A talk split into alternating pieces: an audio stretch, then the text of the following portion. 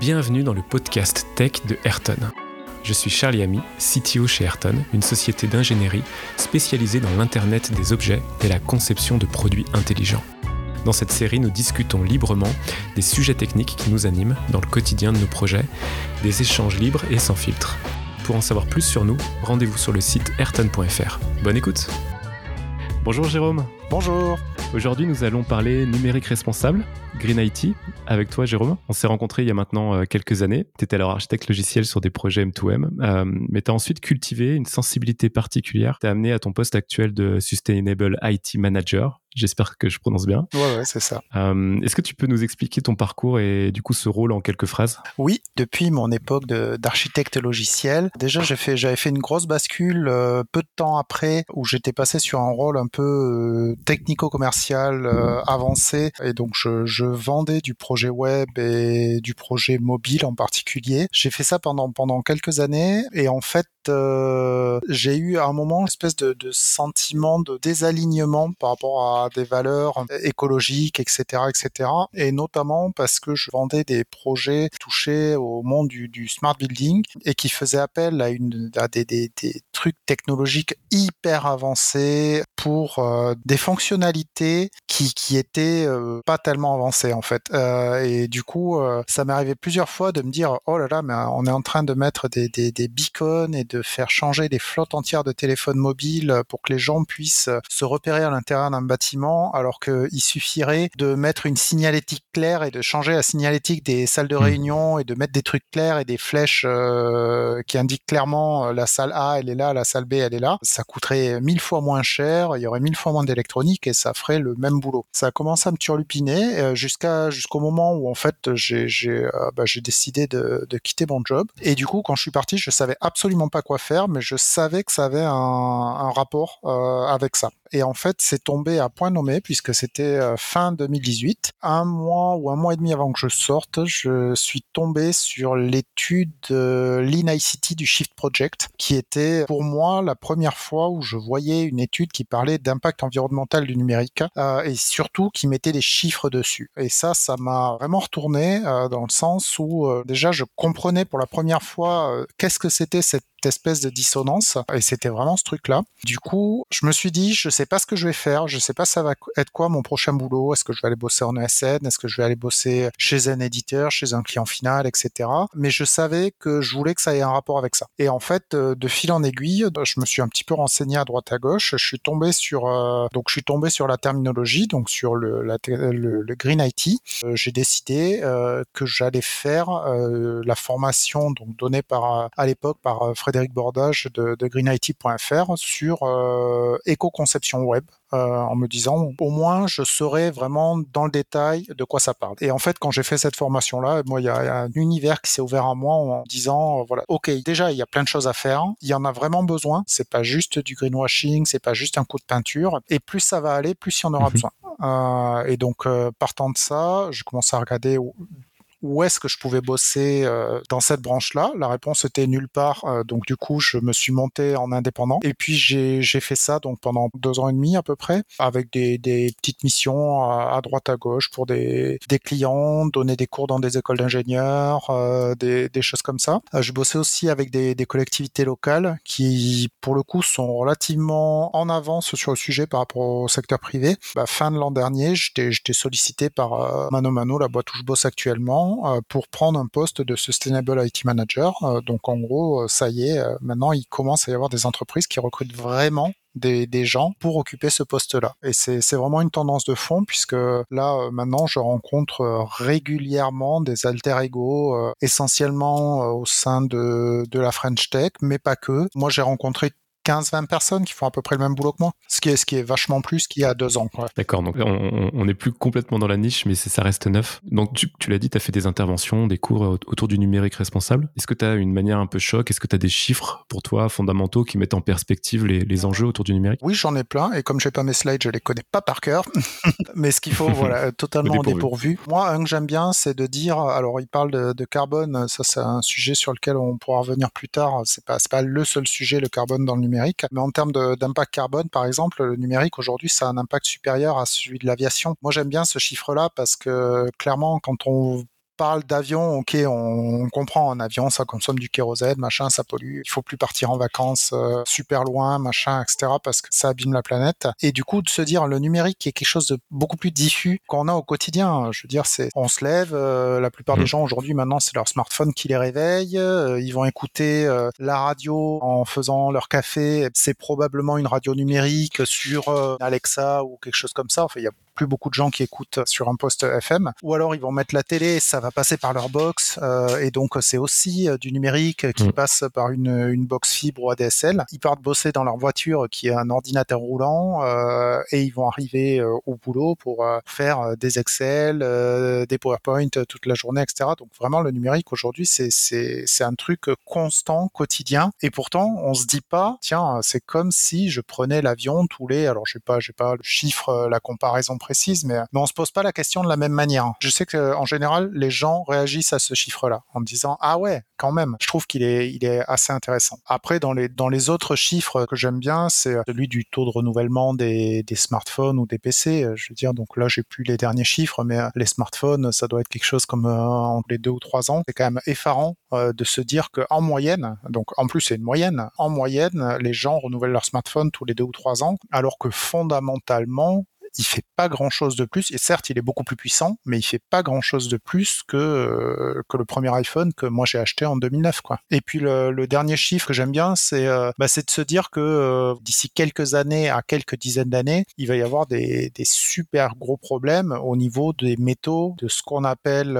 métaux rares, terres rares, tous ces sujets-là, et qui qui va poser un vrai vrai gros problème parce qu'il va y avoir une raréfaction de la ressource, donc tous les problèmes qu'on peut imaginer derrière en termes de, de prix, de disponibilité, euh, de qui va avoir accès à ce qui reste, etc., euh, etc. Et donc, euh, comme le numérique est voilà, il y, en a euh, dans notre voiture, euh, dans notre téléphone et aussi euh, dans le scanner qui va nous aider à détecter si on a un cancer ou dans le, enfin voilà, dans, dans, tout ce qui est médical, c'est de se dire mais qui va être prioritaire là-dessus? Et donc donc bah voilà, il va y avoir des gens qui vont être laissés au bord de la route et ce sera pas que pour des choses du loisir, ce sera aussi pour des choses comme voilà la santé, la mobilité, l'éducation probablement, puisque on est on va marche forcée vers l'éducation numérique et de se dire bah il y a ceux qui pourront avoir euh, accès à l'éducation numérique et ceux qui n'y auront pas accès et ceux-là bon bah ça risque de pas très bien se passer pour eux. Donc c'est vraiment une thématique qui est en plein dans l'air du temps en plus avec euh, bon, ce qu'on a connu sur les années passées déjà la tension sur le sourcing, maintenant les prix de l'énergie qui font ces grandes fluctuations et l'hiver qui s'annonce compliqué de ce point de vue-là. Donc nous, côté Ayrton, on fait la conception de produits, donc on, on voit beaucoup d'ampleur sur ces sujets d'éco-conception, de réparabilité avec des choses qui se structurent au niveau euh, aussi euh, légal. Mais quand on parle de, de logiciel, ce qui est un peu plus ton sujet euh, aujourd'hui chez Mano Mano, Qu'est-ce que ça veut dire du coup travailler la soutenabilité sur vraiment des sujets IT Déjà, c'est bah, beaucoup de beaucoup de boulot, de vulgarisation et de d'awareness parce que euh, bah, de base, c'est c'est pas un sujet aujourd'hui qu'on apprend dans les écoles. Ça devrait le devenir euh, dans un avenir très proche euh, grâce à la loi Rennes qui est censée donc faire en sorte que on apprenne ça à minima dans les écoles d'ingénieurs, mais je crois que ça va un peu plus loin que ça si je dis pas de bêtises. Mais aujourd'hui, les, les gens, notamment les, les développeurs, sont pas sont pas du tout conscients du sujet et surtout sont pas du tout conscients de justement du fait que c'est eux qui, alors pas eux en particulier, mais en tout cas les produits qu'ils fabriquent, euh, qui ont, qui peuvent avoir un impact euh, phénoménal environnementalement parlant. Le, le fait que un site web soit optimisé, pas optimisé, qu'une application soit optimisée, pas optimisée, et le sujet du passage à l'échelle, qui est souvent quelque chose qui est sous-évalué dans le monde du logiciel, c'est de se dire Ok, j'ai fait euh, par exemple un super logiciel qui permet de s'échanger des vidéos avec ses copains. Des applis comme ça, il y en a des dizaines sur les stores. Quand on est avec 10 copains et qu'on s'échange quelques vidéos, l'impact il est, il est minime. Par contre, quand ça marche et que c'est des millions de personnes qui s'échangent des millions de vidéos, bah là du coup c'est plus aussi minime que ça. Et en fait c'est quelque chose qu'on sous-évalue régulièrement, c'est le, facteur multiplicateur aujourd'hui qu'on peut avoir dans une application parce que oui tout se passe bien quand on a un utilisateur pendant une minute sur sur le logiciel. Par contre, quand on a des, milliers, voire des millions d'utilisateurs pendant des heures sur son logiciel ou sur son site internet, puisque moi je bosse sur une plateforme e-commerce, l'impact c'est de se dire ah ben oui, mais la moindre petite erreur que je vais faire, erreur au sens la production de CO2 que j'aurais pu éviter, du coup elle va être multipliée par des millions, des milliards de, de pages vues sur mon site. Et ça, ça aujourd'hui, les, les gens n'ont pas, pas forcément conscience sens. Euh, et donc du coup, il y a, y a vraiment une, euh, une responsabilisation à avoir. Et euh, alors certes, les développeurs doivent le savoir, euh, savoir que ben, le, logiciel qu'ils produisent, euh, il va avoir besoin de puissance, que cette puissance-là, même si on la voit pas, parce qu'elle est dans un cloud ou des choses comme ça, elle existe. Le cloud, c'est jamais que l'ordinateur de quelqu'un d'autre. Et cet ordinateur, il est extrêmement extrêmement matériel. il consomme de l'énergie. il a il a utilisé des métaux, des minéraux, du pétrole, etc. Et donc on, on se rend pas compte quand on quand on déploie son logiciel et que qui marche comme ça de manière un petit peu magique que c'est des c'est des kilowatts, etc., euh, etc. Il y, a, quelques années sur les conférences techniques et, et même sur tout le secteur, les mots clés c'était euh, big data, euh, passage au cloud, et donc avec avec cette promesse de bah ne vous préoccupez pas de la puissance de calcul, de la quantité de stockage, tout ça c'est infini, c'est élastique et puis ça coûte de moins en moins cher. Comment est-ce qu'on on arrive à faire cette bascule dans les équipes? Comment est-ce qu'on arrive à rendre visible cet impact qui justement était, était caché euh? Alors il y a, y a, un énorme boulot euh, à faire déjà sur la mesure. Euh, et la mesure, ça, ça dépend de chaque entreprise, de son type d'activité. Et donc, euh, bah, toutes les entreprises n'ont pas, euh, n'ont pas le même modèle. Sur est-ce qu'elles fabriquent des objets, est-ce qu'elles vendent des services, est-ce que ces services ils sont vendus au travers d'un site internet ou pas, euh, est-ce que c'est notre source principale de business ou pas. Donc, bon, chaque chaque entreprise a son modèle. Et ensuite, quand on regarde un petit peu en dessous ce qui ce qui se passe, bah, c'est de de faire conscientiser. Alors euh, moi je, je, sais qu'un truc que j'utilise euh, régulièrement parce que ça a le mérite d'être euh, visuel, c'est de comparer ça à des steaks, à des kilomètres de voiture ou des choses comme ça. Et c'est de dire, ben voilà, aujourd'hui notre site web il a consommé comme si on avait fait 14 000 kilomètres de voiture. donc et là les gens, ok, ça commence à leur parler. Ou alors notre site internet aujourd'hui il a il a fait 35 vaches. Enfin, c'est bête comme chiffre, mais du coup ça permet aux gens de se rendre compte du de ce qu'ils font. Euh, et moi, c'est notamment euh, quelque chose que, que j'utilise régulièrement, justement, quand on parle de, de, la promesse du cloud, etc. Le cloud, c'est un peu de la puissance magique. Moi, je fais partie de la génération qui n'a pas connu ça. La génération de mes parents ont connu ça. Euh, c'était l'époque où on leur disait d'éteindre la lumière parce que, bah, parce que l'électricité, c'est pas magique. Parce que eux avaient connu une époque où l'électricité, c'était pas encore tout à fait gagné. L'eau courante, c'était pas encore tout à fait gagné pour tout le monde. Et du coup, on laissait pas les robinets couler l'image du robinet ou de la lumière qu'on laisse allumer, je trouve c'est assez intéressant. C'est de dire mais c'est pas parce que on a accès aujourd'hui. Moi, si j'ouvre le robinet de chez moi, je peux je peux sortir euh, des baignoires et des baignoires d'eau sans aucun euh, enfin voilà je peux je peux le faire hein. mais c'est pas pour ça que je vais laisser mes robinets ouverts toute la nuit sur le cloud c'est un peu comme ça qu'il faut faut essayer de se faire des images comme ça pour matérialiser ça en disant mais ok on a on a tout un tas de robinets qu'on peut ouvrir mais c'est pas pour ça qu'on doit les laisser ouverts en permanence. C'est pas, c'est pas le jeu. Et aujourd'hui, euh, il y a une chose, moi, je trouve qui est, euh, enfin, qui permet de, de, de réduire ça, c'est euh, l'arrivée de tout ce qui est euh, FinOps, qui sont un petit peu justement, qui essayent de regarder ce qu'il y a sous le capot pour se dire, ben là, on a des coûts euh, des coûts monétaires euh, sur telle ou telle appli, tel ou tel service, etc., etc. GreenOps, c'est encore un terme euh, un peu jeune, mais c'est j'aime bien cette idée-là, surtout qu'en général, on regarde les mêmes choses, on regarde, pardon, aux mêmes endroits, mais on regarde pas les mêmes choses. C'est-à-dire en FinOps, mmh. ils vont regarder, bah, est-ce que ça coûte cher, est-ce que ça coûte pas cher, est-ce qu'on pourrait faire mieux? En GreenOps, on regarde, est-ce que c'est impactant? Est-ce que c'est peu impactant Et est-ce qu'on pourrait faire mieux? Mais finalement, on fait à peu près la même chose. On regarde euh, quelle est euh, notre utilisation de serveurs. Est-ce qu'on pourrait améliorer ça? Est-ce qu'on pourrait baisser la puissance? Est-ce qu'on pourrait les éteindre? Est-ce qu'aujourd'hui, tu arrives à voir euh, des, des, chiffres quand tu vas chez un, un Azure, un AWS ou, autre? Tu arrives à du, du, des grammes de CO2 sur tes différents usages? Donc moi, là, professionnellement, on est principalement chez, chez AWS. Donc on a un reporting de la part d'AWS, un reporting CO2. C'est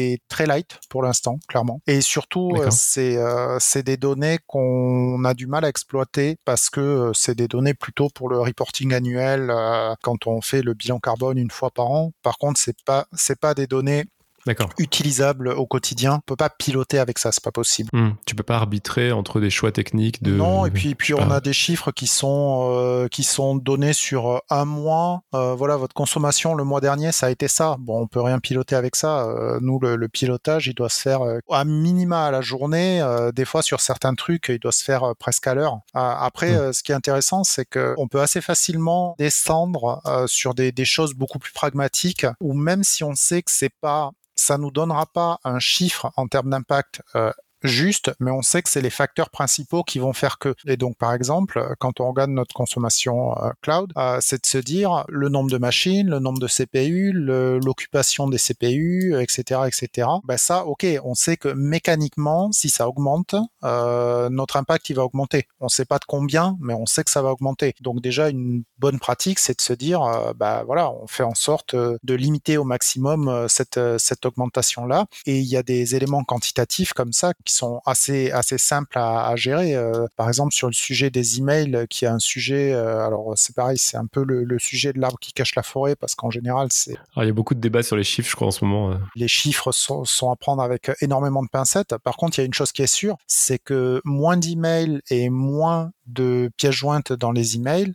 mécaniquement, quel que soit le facteur d'impact euh, qui soit le bon, mécaniquement, si on envoie moins d'emails et moins de pièces jointes dans les emails, ça va faire baisser l'impact. Quand on prend ces choses-là, du coup, ça, en fait, ça devient hyper simple. On a eu euh, il y a pas longtemps un débat sur le sur les, les machines. Euh, faut-il prendre euh, du matériel reconditionné ou pas, etc. Voilà, c'était un débat mmh. qu'on a eu récemment récemment au boulot. L'idée, c'est c'est plus de se dire quelle est la durée de vie de mon parc de machines. Donc de machine par type de machine, évidemment, parce qu'un laptop, ça n'a pas la même durée de vie qu'un serveur, etc. Et de se dire, bah, comment est-ce que je fais pour le maximiser? Il faut retomber sur des indicateurs simples. Après, le fait de traduire ça en carbone, en utilisation des ressources abiotiques, euh, en pollution de l'eau, etc., c'est top si on arrive à le faire, mais on n'a pas besoin d'arriver jusque-là pour passer à la. Euh, du coup, dans, ta, dans ton rôle euh, de Sustainable IT Manager, c'est quoi les différents domaines dans lesquels tu interviens Tu as, quelle place dans la structure? C'est quoi ta boîte à outils? Il y a plein de sujets. c'est un boulot. Ce qui est chouette dans ce boulot-là, c'est qu'il y a plein de choses et tous les jours ça change. Comme je disais, il y a énormément de, il y a énormément de boulot, surtout que je suis, ça fait moins d'un an que je suis, je suis arrivé. Il y a une énorme partie sur la mesure parce que les gens ont besoin de comprendre euh, justement quel est leur impact et ils ont besoin de comprendre comment est-ce qu'ils peuvent améliorer cet impact. C'est assez facile au niveau de la boîte en général de faire un chiffre global. Euh, on prend euh, tout le nombre de machines, on prend euh, le nombre de serveurs, on prend le nombre de pages vues sur le site internet. Enfin voilà, c'est assez facile de faire un chiffre annuel pour pour mettre dans un dans un bilan carbone. Par contre, c'est beaucoup plus difficile au quotidien de dire ah oui mais vous bah finalement euh, le site web vous y touchez pas, vous envoyez pas d'email, vous utilisez pas beaucoup de ressources machines. Ah par contre euh, vous euh, vous faites du big data donc vous utilisez énormément de puissance de calcul et donc il faut comme ça équipe par équipe arriver à trouver des métriques significatives par rapport à leur activité en disant ben voilà si vous vous avez un effort à faire puisque tout le monde doit faire un effort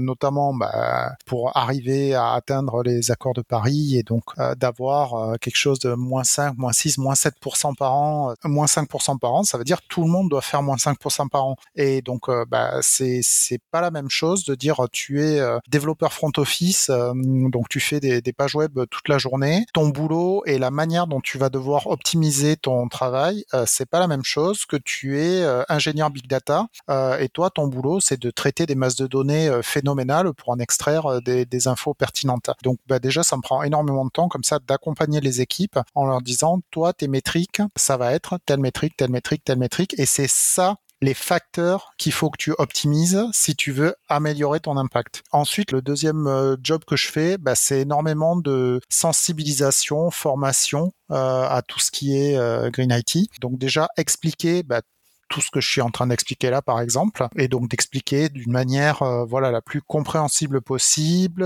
et au maximum d'équipes possibles, donc l'impact du numérique et qu'est-ce qu'ils peuvent faire dans leur pratique quotidienne. Et là, c'est pareil, on s'adresse pas de la même manière à une équipe de développeurs back-office qu'à une équipe de UX designer, euh, qu'à un product owner qui fait très peu de technique, etc., euh, etc. Donc ça, c'est un deuxième, un deuxième point assez, assez important. Le troisième point, euh, euh, de l'accompagnement projet. Aujourd'hui, moi, j'ai la chance euh, d'avoir des gens pour qui justement la sensibilisation a bien marché et qui me sollicitent euh, en disant j'aimerais bien améliorer ma pratique au quotidien. J'ai eu une idée. Euh, Est-ce que ça pourrait améliorer notre impact ou pas si je faisais ça? Et donc là, c'est de bosser avec eux en disant oui, c'est une bonne idée, non, c'est pas une bonne idée parce que il va y avoir un effet rebond ou des choses comme ça, ou alors euh, oui, c'est une bonne idée, mais ça va être beaucoup de boulot pour quelque chose de, de peu significatif, ou à contrario de dire ah bah oui, là, il y a un super impact à aller chercher euh, en cas de coup de cuillère à peau, euh, voilà. Ok. Et puis donc ça, ouais, c'est vraiment le, le principal de, de, mes activités. Et après, c'est de faire de la veille, c'est-à-dire de se dire comment est-ce qu'on pourrait aller chercher des significative dans notre activité. Et ça, c'est à la fois du très court terme et du très long terme en disant, ben voilà, à très court terme, on pourrait, euh, par exemple, sur, euh, sur notre site internet, ce qui nous permettrait de, de gratter euh, quelques pourcents, mais très très vite. Et à contrario, de réfléchir sur du très long terme. Et c'est comment est-ce mmh. qu'on se prépare à avoir ces changements majeurs sur notre, notre manière de travailler. Ok. Et justement, euh, qu'est-ce que tu vois sur la suite? C'est quoi l'avenir de ces postes et responsabilités qui se créent euh? Est-ce que ça nous emmène? Est-ce que tu vois des, des grandes tendances, euh, des choses nouvelles aussi que tu vois pointer à l'horizon sur cette dimension? Ce que je vois de très positif, c'est que justement, aujourd'hui, c'est un sujet qui commence à être connu de base. Il y a de plus en plus rarement des gens que je croise qui n'ont jamais entendu parler du sujet. Voilà, des fois c'est un peu les messages euh, sont un peu un peu rapides et un peu systématiques euh, et on a encore des gens qui nous disent ah oui mais moi c'est bon, je suis au top, euh, j'ai vidé ma boîte mail, mais N'empêche que, n'empêche que ça existe. Enfin, je veux dire, c'est, c'est, même s'ils comprennent pas les tenants et les aboutissants, ils sont conscients que ce qu'ils font dans leur vie numérique a un impact. Donc, euh, c'est, on va dire, c'est déjà un bon début. Ça, c'est vraiment le, point hyper positif. Le point, je pense, euh, négatif, c'est que on est dans un, notamment sur le numérique, on est vraiment dans du technosolutionnisme. On a toujours l'impression que euh, demain, il y a un truc nouveau qui va nous sauver, alors que, bah, pour l'instant, le truc nouveau, on le voit pas. Enfin, en tout cas des choses qui fondamentalement vont réduire l'impact du numérique, on n'en voit pas. Et on a beau avoir des centres de données qui nous parlent de plein de nouvelles techno, etc. Mais finalement, on va gratter quelques pourcents, euh, voire quelques dixièmes de pourcents. Voilà, alors que c'est moins 5% par an qu'il faudrait aller gratter. Et puis d'une manière générale, on va, on va quand même vers un alourdissement euh, ahurissant des, des, des poids, des applis, des sites web, etc.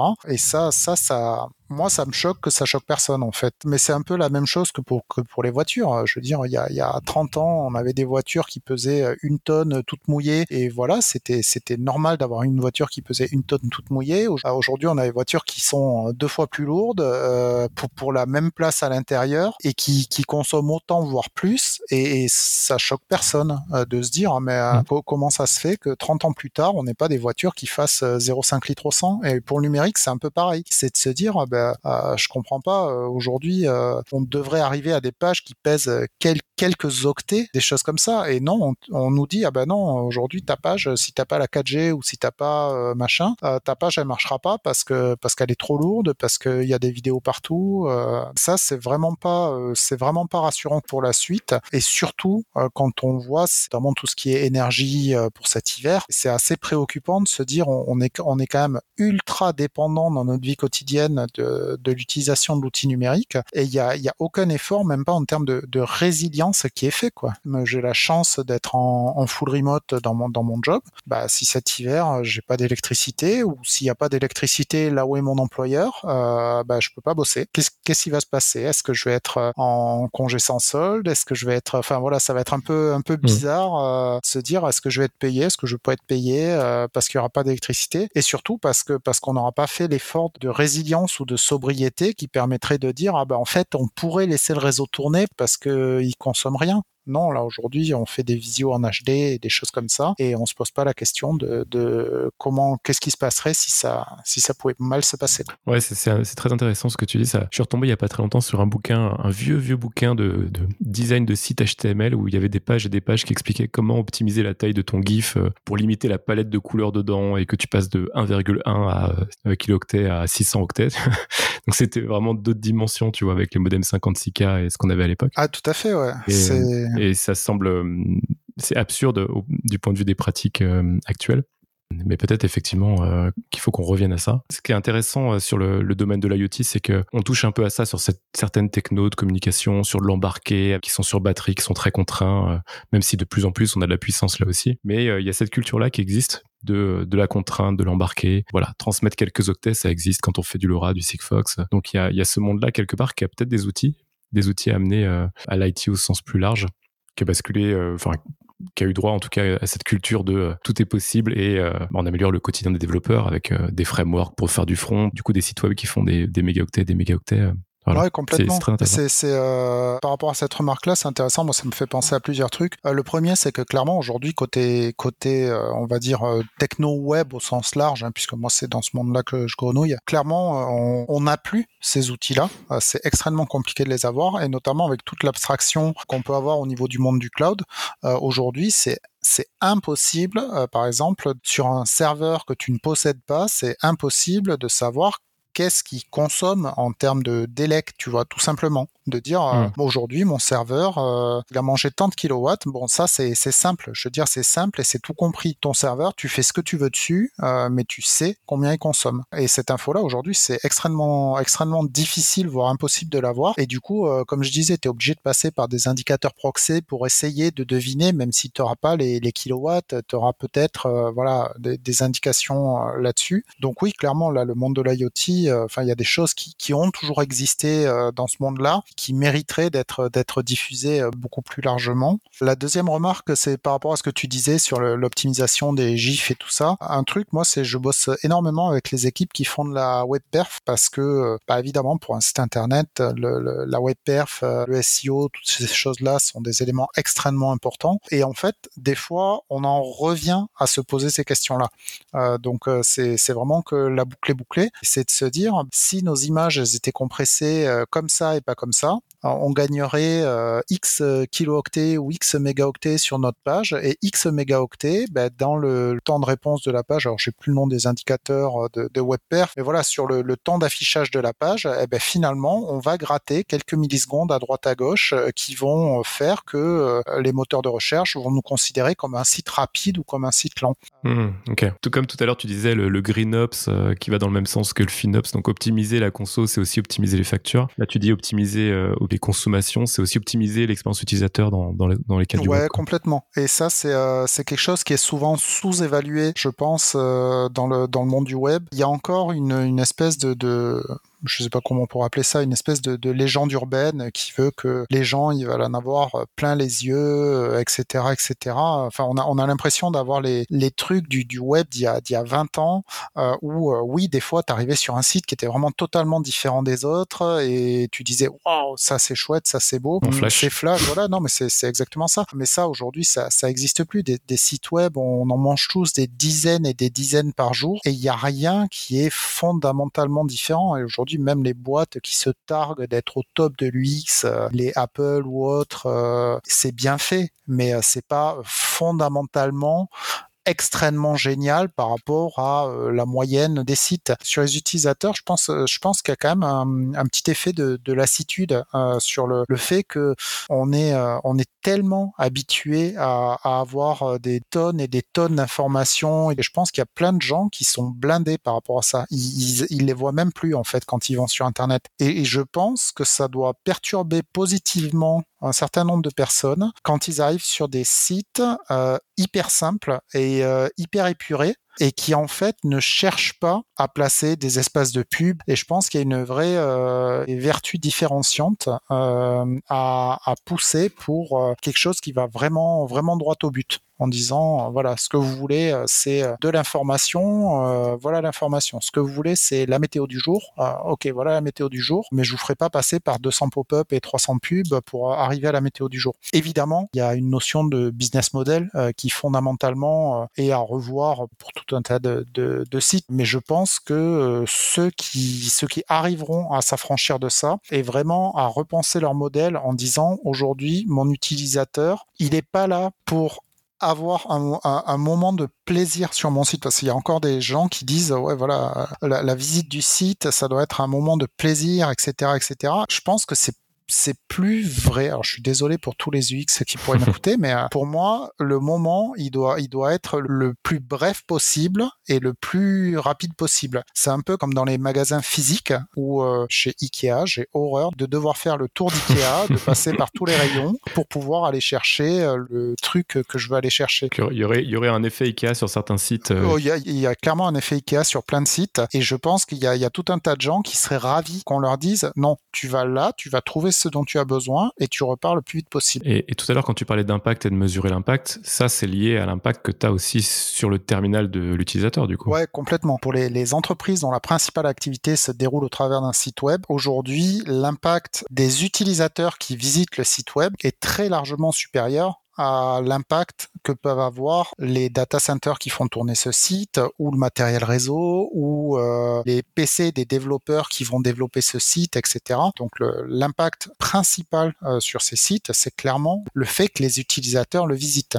C'est rarement pris en compte et c'est bien dommage. Donc euh, nous, on travaille dessus. Euh, on sait, voilà, on a fait le choix de dire que bah oui, ça faisait partie de l'impact. Et donc, comme si on était un magasin, on, on dit bah nous, ça nous dérange que les, les gens génèrent énormément de CO2 et autres impacts pour venir chez nous. Et on aimerait bien qu'ils fassent la même expérience d'achat, mais en étant euh, plus vertueux. Donc en passant moins de temps au final. Alors c'est passer moins de temps, mais c'est aussi de dire, bah, est-ce qu'on pourrait pas alléger nos pages? Est-ce qu'on pourrait pas, euh, faire en sorte que l'utilisateur il, il ait moins de pages à traverser pour euh, faire son, son acte d'achat? Donc il y a, y a, tout un tas de choses comme ça qu'on peut optimiser euh, de façon à de façon à ce que l'expérience d'achat en elle-même soit le moins impactante possible. Ok. Bah pour finir, une dernière question. Est-ce que tu as des, des billes ou des pistes pour des entreprises qui n'auraient pas encore mis en place de stratégie Green IT. Par quoi commencer et comment, euh, comment mettre les choses dans le bon ordre? Pour moi, c'est déjà essayer de comprendre un peu où est-ce qu'elles se situent, essayer d'avoir une mesure macroscopique de, de, leur impact, en se disant, ben voilà, est-ce est que mon impact, c'est principalement euh, les, les, les, machines, les gens qui les utilisent, parce que je suis une entreprise de service lambda et que euh, finalement, j'ai pas un gros site web, c'est plutôt l'activité des gens et leurs machines qui est impactante. Est-ce que je suis une entreprise qui fait beaucoup de calculs et dans ce cas-là, oui, c'est plutôt mes serveurs qui vont impacter. Est-ce que je suis une entreprise qui dépend de son site web et dans ce cas-là, ça va plutôt être le site web, et d'avoir une, euh, une idée vaguement de où se situent les impacts. Et ensuite, là, je pense, un des points euh, fondamentaux, c'est que c'est un monde assez nouveau et assez euh,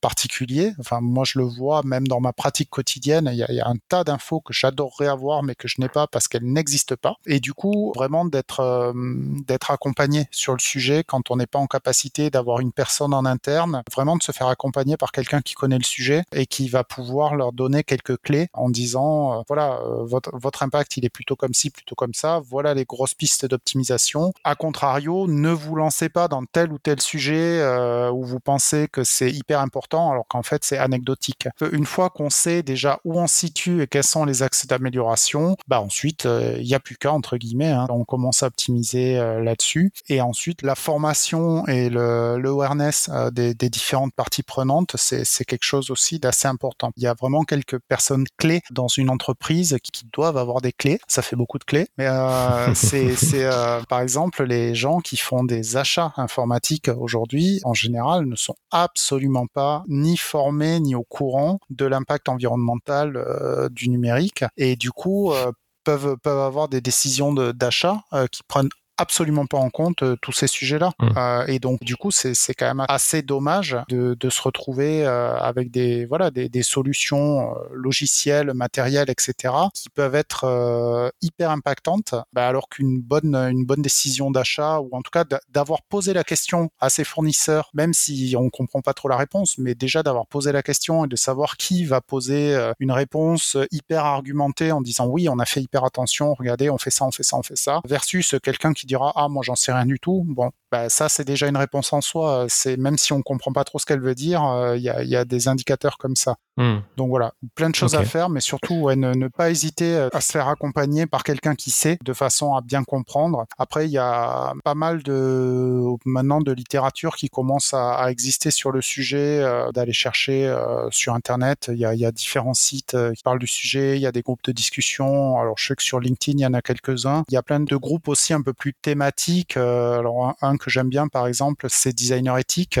euh, qui, donc là, pour les gens qui sont plutôt dans l'UX, euh, c'est une excellente source d'informations. Il y a le, groupe euh, Conception numérique responsable. Il y a, enfin, il y a plein de groupes comme ça qui existent où on peut aussi poser tout simplement des questions.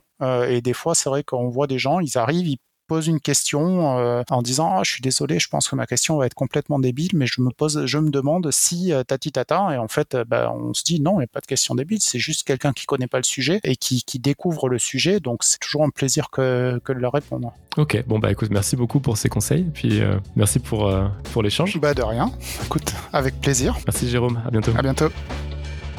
L'épisode est terminé. J'espère que ça vous a plu. Si c'est le cas, partagez le podcast autour de vous. Si vous voulez en savoir plus sur Ayrton, rendez-vous sur notre site ayrton.fr. À bientôt pour un prochain épisode.